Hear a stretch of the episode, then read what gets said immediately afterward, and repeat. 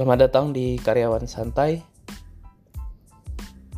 Kali ini kita bakal bahas terkait seorang karyawan bisa nggak sih jadi pebisnis atau wirausaha? Nah,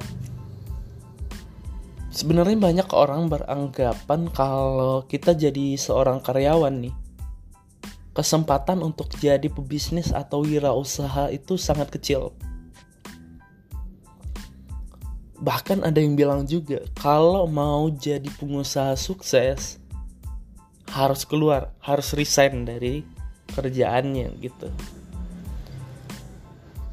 Nah sebenarnya yang seperti itu tidak sepenuhnya benar gitu teman-teman. Bahkan ada juga beberapa pebisnis yang merintis usahanya saat masih menjadi pekerja intinya sebenarnya adalah kita itu harus memanfaatkan kesempatan-kesempatan yang ada. Di saat kita menjadi karyawan, kesempatan untuk menjadi pebisnis itu sangatlah besar. Ada dua keuntungan besar jika teman-teman masih menjadi karyawan dan ingin memulai bisnis sampingan atau usaha sampingan nantinya. Yang pertama, teman-teman nanti akan memiliki penghasilan tetap ketika awal usahanya ini masih dalam tahap rintisan seperti itu. Nah, yang kedua, teman-teman bisa juga nih berinvestasi pada bisnis yang mulai dirintis ini. Yang mana sebelumnya uangnya itu digunakan untuk nongkrong, jalan-jalan, foya-foya. Gimana kalau uangnya itu dipakai buat rintis bisnis nih gitu. Ketika nanti bisnisnya udah besar, nah teman-teman akan mendapatkan keuntungan yang besar juga ke depannya seperti itu. Nah, dari kita karyawan santai punya beberapa tips nih buat teman-teman karyawan yang ingin menjadi pengusaha. Yang pertama, kenali diri dan temukan minat.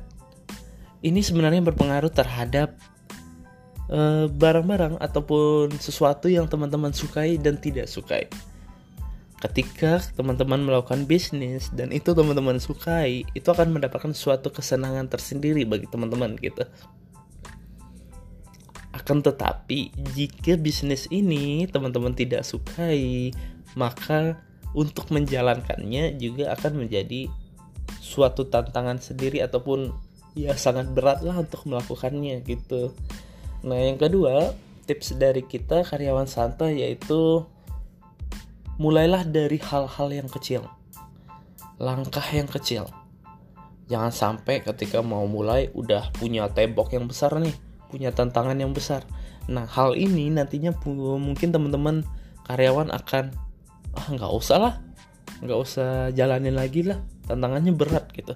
Tapi kalau misal teman-teman mulai dari yang kecil, yang kecil, yang kecil, nah sesuatu yang kecil ini lama-lama akan menjadi yang besar seperti pepatah mungkin pernah bilang sih sedikit demi sedikit lama-lama menjadi bukit gitu.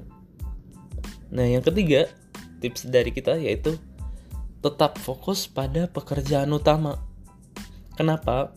Karena ingat, teman-teman masih menjadi seorang karyawan yang punya kewajiban melakukan pekerjaan-pekerjaan pada perusahaan gitu. Selanjutnya belajar pada sang ahli namanya juga kita sebagai pendatang baru tentunya kita pun belum punya pengalaman ataupun skill yang matang gitu. Jadi kita itu harus datang sebagai gelas kosong yang mana tiap datang ke sang ahli kita dapat ilmu gelas kita terisi dan ini akan menjadi sesuatu yang membangun bisnis anda menjadi besar gitu mungkin beberapa tips itu tips yang dapat kita kasih nih pada teman-teman. Kalau teman-teman punya tips yang lain boleh nih mampir ke karyawan santai di Instagram kita. Jadi teman-teman bisa diskusi dengan kita. Mungkin itu aja.